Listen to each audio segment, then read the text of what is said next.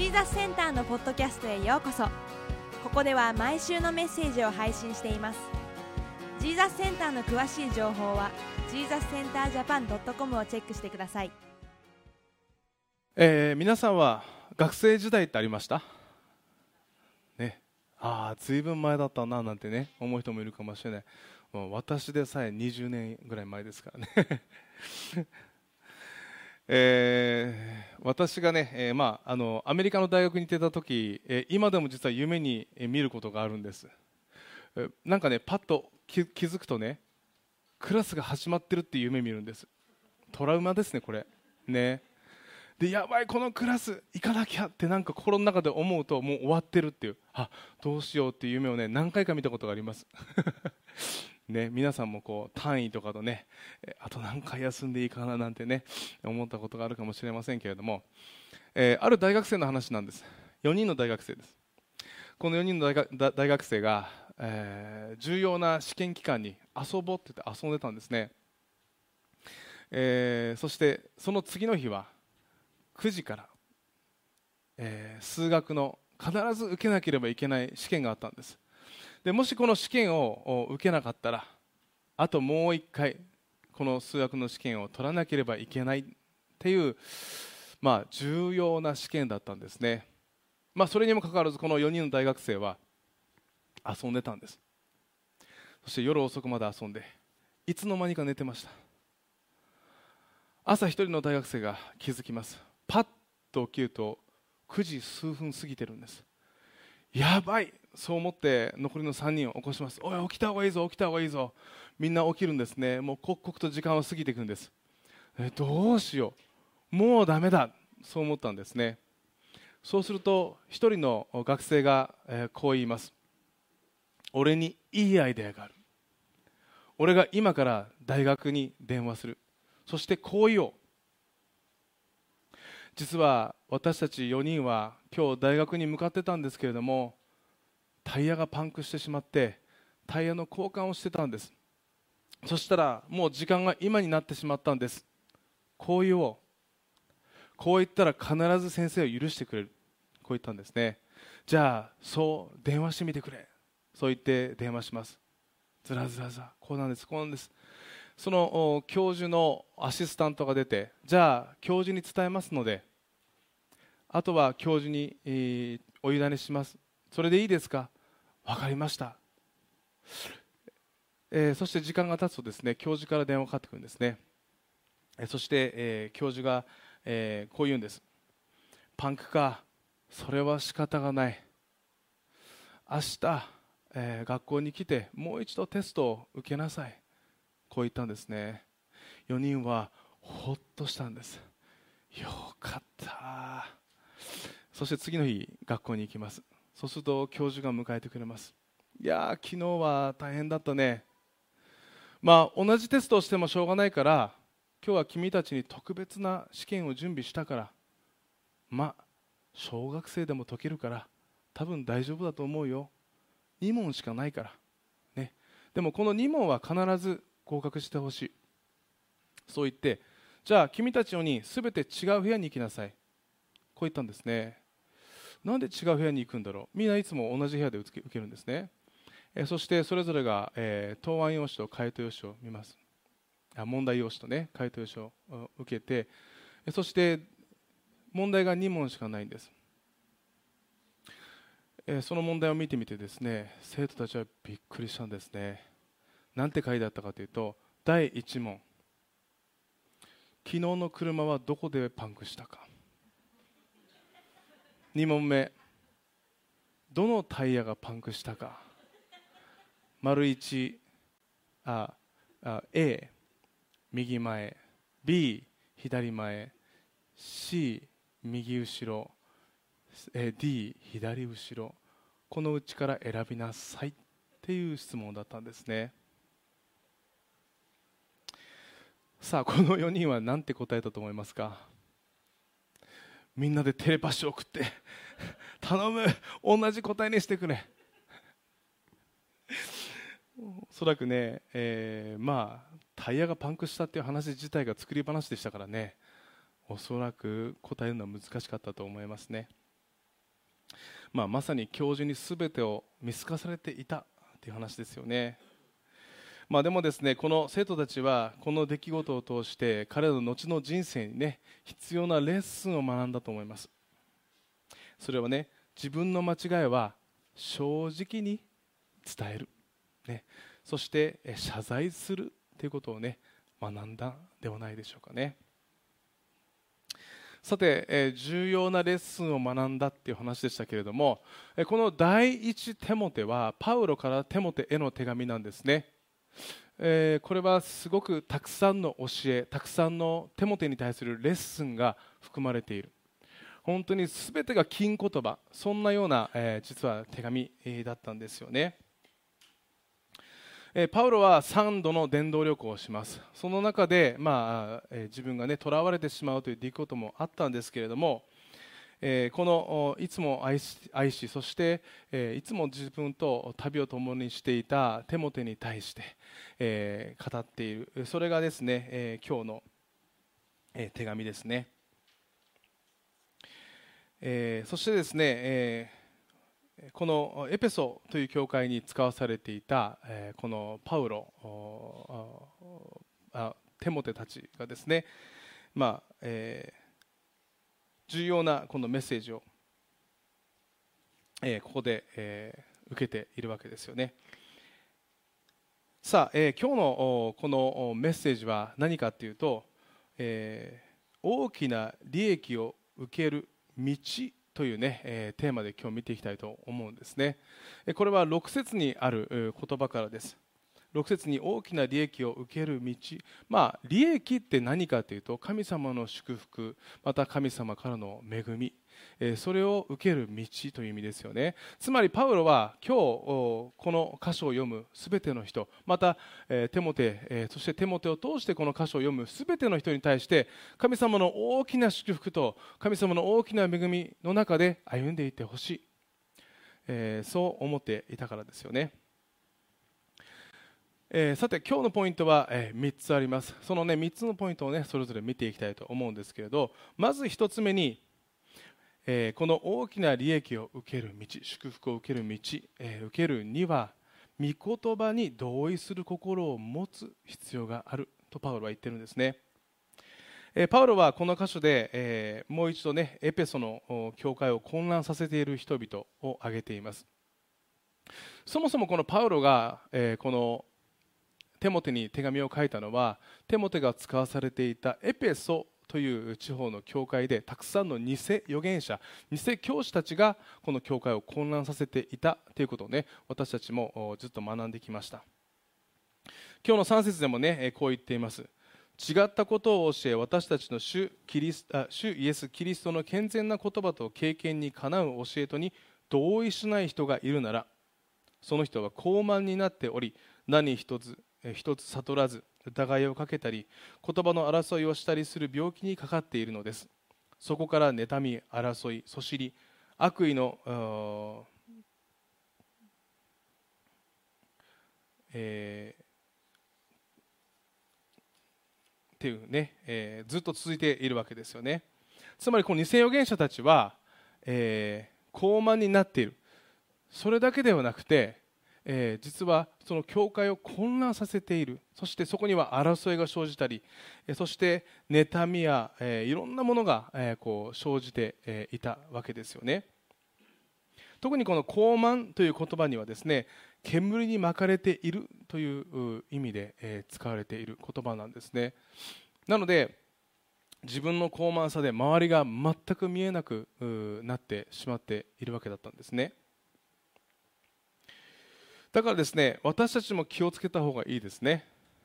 どれだけ自信を持っていて、まあ、どれだけ経験を重ねてもですねある日自分が一番自分がここで一番なんだ自分の意見が正しいんだそう思ってしまっていたらですね高慢の煙に巻かれているんです。ね。この信玄の16章の18節ではですねこういう言葉がありますね。高ぶりは破滅に先立ち心の高慢は倒れに先立つって言葉があるんです、ね、ではですねこの高慢の煙に巻かれないためにはどうすべきか、ね、むしろなぜじゃあこの偽預言者たちはこの高慢の煙に巻かれてしまったのか、ね、これは簡単ですね。御言葉に同意する心を持とうと思わなかったからです、ね。えー、つまりですねこの高慢の煙に巻かれないためには御言葉の風を私たちの心に吹かせる必要があるわけですよね。だから私たちは御言葉をこうやって聞くだけじゃだめなんです。それに同意しないとだめなんです。ね。あのよく家でですねはいご飯だよ皆さん何て聞きます？大体はーい。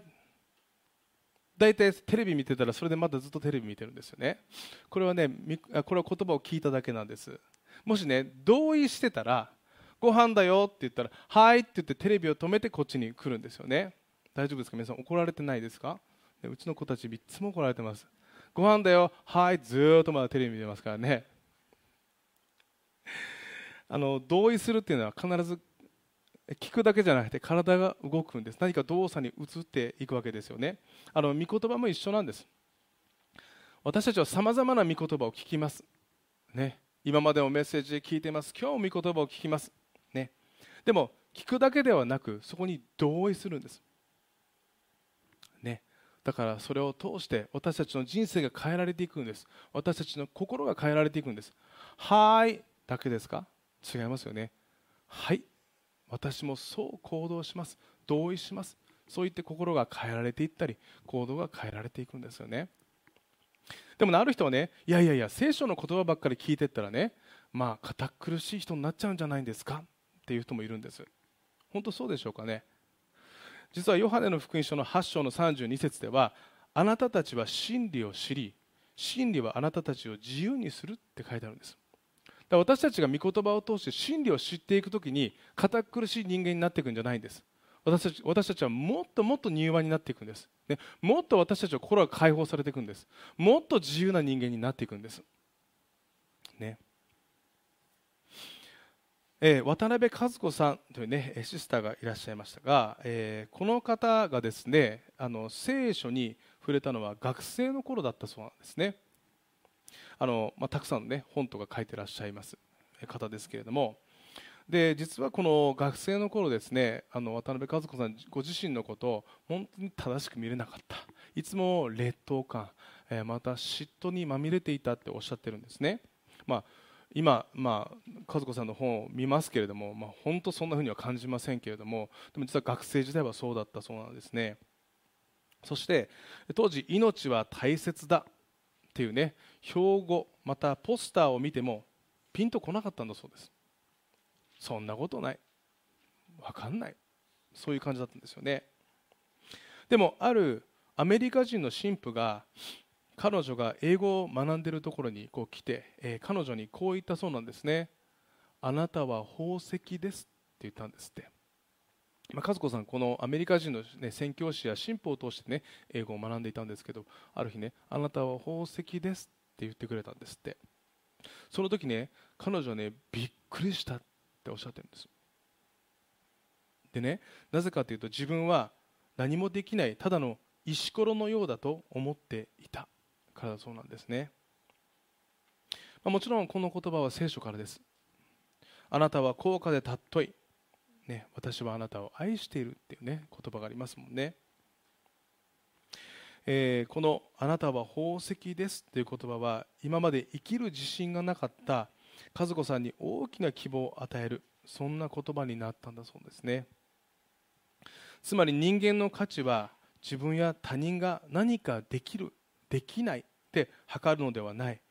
自分ができれば周りを蹴落としてでも自分の価値を保っていきたいと思う。できなければ劣等感で自分を固め本来できることもせずただ他人の文句を言うようになってしまう。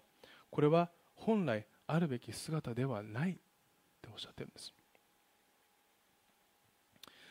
えー、聖書がね真理を教えてくれる作者である神様がこの地上に神が作った宝石と私たちにおっしゃってくれる、これに気づいた時、えー、いや御言葉に同意した時自分だけではなく他人も受け入れることができるようになったとおっしゃってるんですね。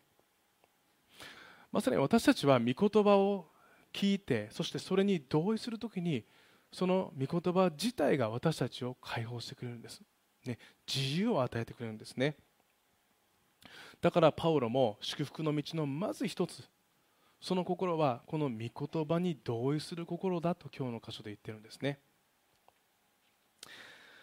そしてポイントの2つ目です。これはですね6節にもあるように満ち足りる心を伴う経験を忘れないという言葉です。今日ねアメリカ人の方いらっしゃいますけど今の言葉聞いて日本人分かりましたか？もう一回いきますよ。満ち足りる心を伴う経験を忘れない。ちょっと難しいんですこの日本語ね。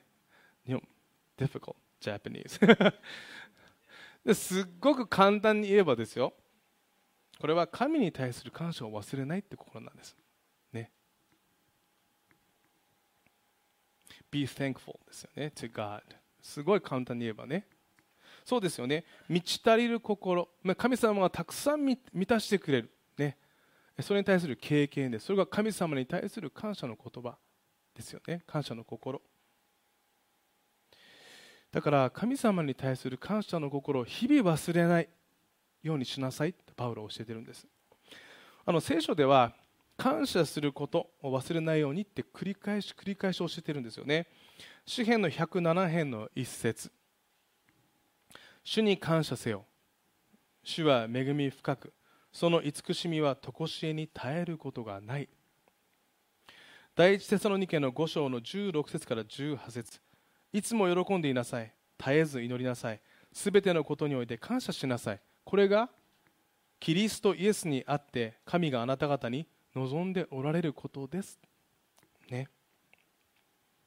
聖書は繰り返し繰り返し神様に感謝することを忘れないようにしなさい。神様に感謝しなさい。絶えず感謝しなさい。そう教えるんです。ね。確かにこのイスラエルの歴史をずっと見てきてもですねこのイスラエルがこの神様を見失ってしまうっていうね時が何度も何度もあるんです。それはどういう時かというと彼らが感謝の心を忘れた時です、ね、あの神様に感謝の心を持つっていうのはどういうことかというと神様の存在を自分の中で認めることなんですますね。そしてそれそれそれとともに必要のすべてを与えてくださっている。それが神様なんだと崇めることなんですよね。だから私たちは感謝の心を忘れた時に私たち自身で生きてるんだ。そう思ってしまうようになるんです。あの先週か先週1月の7日だったんですけれどもたまたまあのこのジーザスセンターのこの場所に移ってくる前のえ倉箱に、えー、私ちょっと行く機会があったんです。で本当たまたまなんですけど僕いつもああの礼拝が10時半じゃないですかねここまあ、今もそうですけど当時はレンタルスペースでやってたんですよね。でいつも9時に行って1時間半前に行ってでスピーカーとかを全部持ってってえピアノも持ってってえそれでそこに設置してで皆さん来て練習してそれで礼拝が終わってそして11時半に礼拝が終わってで30分で片付けて12時にはけるみたいなね。もうバーバーバーバーっていうねラッシュだったわけですよね。まあ今も場所はあります。ちょっと変わっちゃったんですけれどもね。でまあそれをねあっちに行った時にふわーっとこう思い出したんです。ね。しなくてもいいんですよ。もう置いておけるし。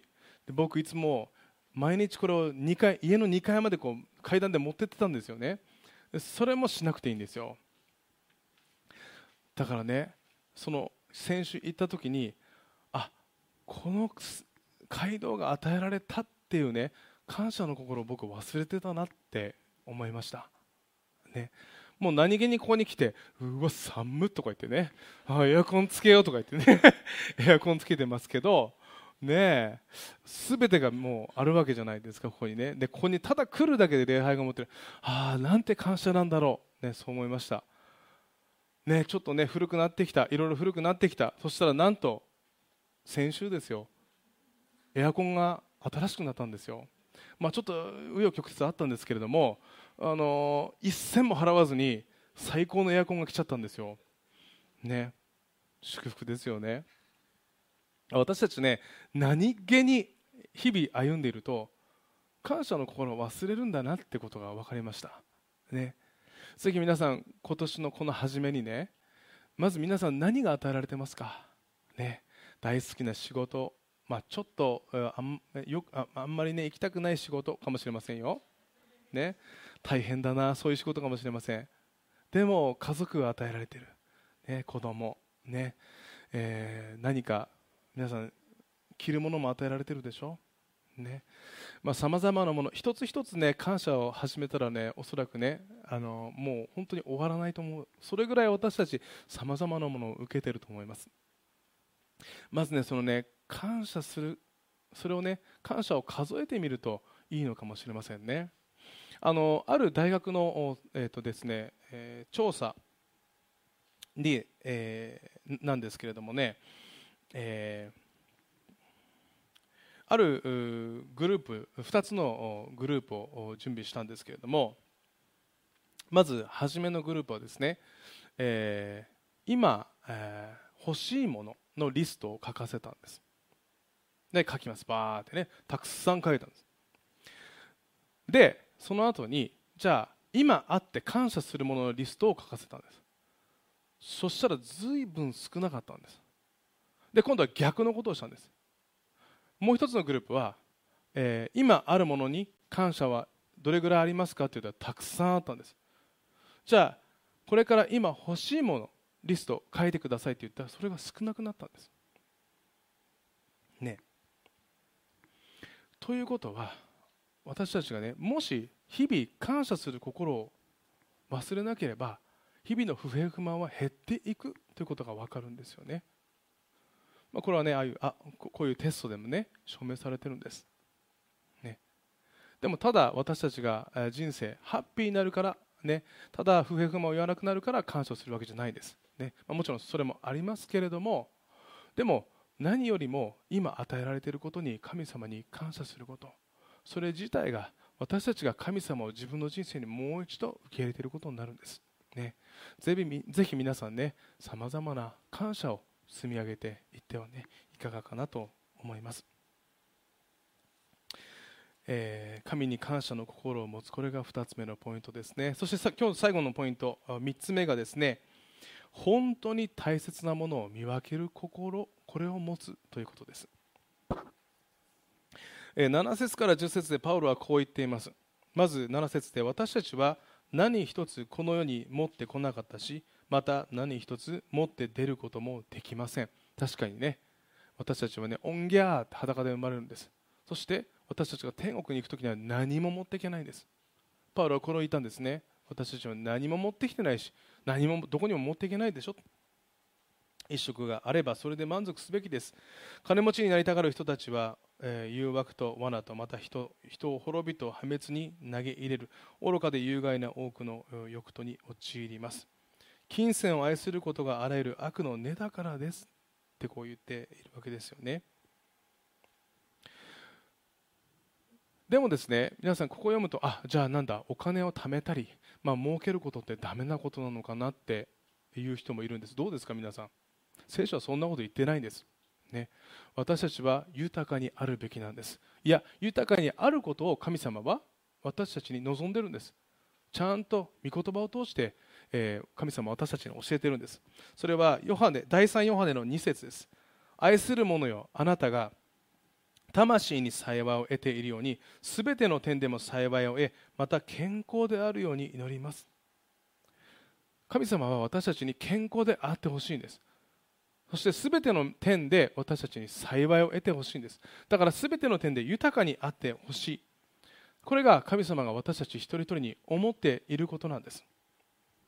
ね、だから私たちが何かね金銭のことで豊かになったり、ね、何かお金を儲けをするとか、ね、それで全然、え構わないわけですよね。でもパウロも言っている通り金銭を愛することここに悪の根があるのかもしれませんね。もしお金を第一番にしていればそのお金の奴隷になってしまう、ね、お金のためにしか動かなくなってしまうということもあるかもしれません。あのイギリスの政治家の方でカズレーという方がいらっしゃいますがお金について、ね、こう言っています。金は底のない海である。この中に名誉も良心もまた真理もみんな投げ込まれる。ってね言ってるんですね。またですね、えー、日本の実業家の方で出口春樹さんって方がいらっしゃいますね。この方ライフネット生命の創業者であるんですね。この方もねお金についてこう言ってるんですごく分かりやすいなと思いました。お金とはあなたは価値のある労働をしましたよ。世の中に価値を生み出しましたよ。と証明してくれるものなのです。って言ってるんですよね。本当にお金っていうのは全てじゃない、ね、本当にあなたは素晴らしい仕事をしましたよ。あなたは素晴らしいですよ。それを私たちに対価として与えてくれているものなんだ。そう言っているわけなんですよね。だからもし、えーえー、私たちがね、えー、お金のだけにためだけに動くようになってしまったら私たちの人生が壊れてしまう。でもイエス・キリストもこう言ってるんですね、えー、マタイの6章の24節でこう言っています。誰も2人の主人に仕えることはできません。一方を憎んで他方を愛したり一方を重んじて他方を軽んじたりするからです。あなた方は神にも使えまた富にも使えるということはできません。ねと言ってるんですよね。じゃあ私たちは結局じゃあどうすればいいのか、ね、これを簡単にイエス様がおっしゃったんです。これがマタイの福音書の6章の33節です。だから神の国とその義とをまず第一に求めなさい。そうすればそれに加えてこれらのものは全て与えられます。ね。私たちがもしお金や富や地位や名誉だけを求めたらそれは全て突き去っていくんです、ね、でも私たちが神様を求めるときにその必要の全ては与えられるんです。もしあなたが神様に、えー、神様のために働くときにその地位が必要だったら神様は必ず与えてくれるんです。あなたのそのポジションを通してもしその地域を祝福したりそういうことがそういう働きが必要であれば神様は必ずその必要を与えてくれるんです。私たちが求めるべきものっていうのはまず第一に神様を求めるべきだ。イエス様はそれに加えて全てのものを与えられるから、ね、だからね私たちは私たちの最善を知る神様をまず第一に求める、ね、そうすべきなんですね。それがこの世において最も大切なことである、ね、大切なことを私たちは知るべきだということですよね。え今日ねアメリカの人の方いらっしゃいますけれども、えー、最後にね、えー、一人のアメリカ人を紹介します。有名な方です。アメリカ合衆国第16代大統領のアブラハム・リンカーンですね、まあ、彼すごく熱い信仰者としても知られていますけれども、えー、その信仰自体は、えー、母親から受け継いだものであると言われてるんですね。でもなんとこのアブラハム・リンカーンとこのお母さんがこの地上で過ごした年月っていうのはたったの9年だったんです。つまりアブラハム・リンカーンが9歳の時にお母さんは亡くなってしまったわけなんですね。しかしこのリンカーンの母親はいつもこのアブラハムを、えー、膝に乗せてねいつも彼はエイブエイブって、えー、呼んだんですよね。エイブ私のところに来なさい。エイブ私のところに来てそして聖書を読み聞かせて。じゃあエイブ私と賛美歌を歌いましょう。ね。そう言っていつも彼のと共にね時間を過ごしてそしていつもエイブじゃあお祈りしよう。そう言って、えー、いつもね、えー、彼とお祈りしていたわけです。実はリンカーンは大統領になる前に16年間え弁護士としても働いて、えいたんですね。その間も彼の心の中には常に母親の言葉があったんです。それはエイブいつも正直でいなさい。エイブあなたは正直でありなさいね。で、え彼がですねとても正直で誠実な弁護士であるという評判は弁護士たちの間でも有名だった。時には法廷で争う相手側の弁護士であってもリンカーンのその人柄を認めていた。だから素晴らしい人格者だった。と相手も認めるぐらい素晴らしい人だったんですね。そしてアメリカ合衆国大統領になった後もリンカーンが大切にしていたのは日々の礼拝と祈りだった。このように言ってるんですね。で、えーこう言っています。私は神の力なしには生きていけません。戸惑ったら祈ります。迷ったら祈ります。分からなければ祈ります。すると必ず神が最善を導いてくれるからです。いつも何があってもアブラハムはアブラハム・リンカーンはいつも神様を大事にしたんです。ね。だから彼の大統領室はいつも祈りの部屋だったとも言われてますからね。そしてこう言ってるんですね。この祈り方と信仰を与えてくれた母親に感謝しています。母親が私のために祈ってくれた祈りを今でも覚えています。母が声に出して祈って祈ってくれた祈りは私のこれまでの毎日の日々を守りそして私の人生を導いてくれました。今私がこの世にあるのはすべて母親の祈りのおかげです。こう言ってるんですね。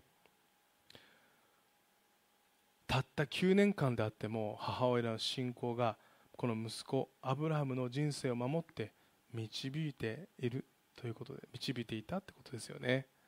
だから皆さんねぜひ母親父親じいじばあばいろいろいろいろいます。ぜひね、えー我が子我が孫我がひ孫のためにねぜひ祈ったり賛美歌を歌ったりね、聖書の言葉を、ね、語ってあげたり励ましてあげたりしてください。それをとそれはね将来の彼らの財産になるんです。その言葉を通していつも彼らが素晴らしい道を歩んでいくことができるためですね。さあこの世にあるものは求めれば全ては去っていくけれどもでも神様を求めれば全てがやってくる。これは私たちにの人生にあるゴールデンルールです。ね。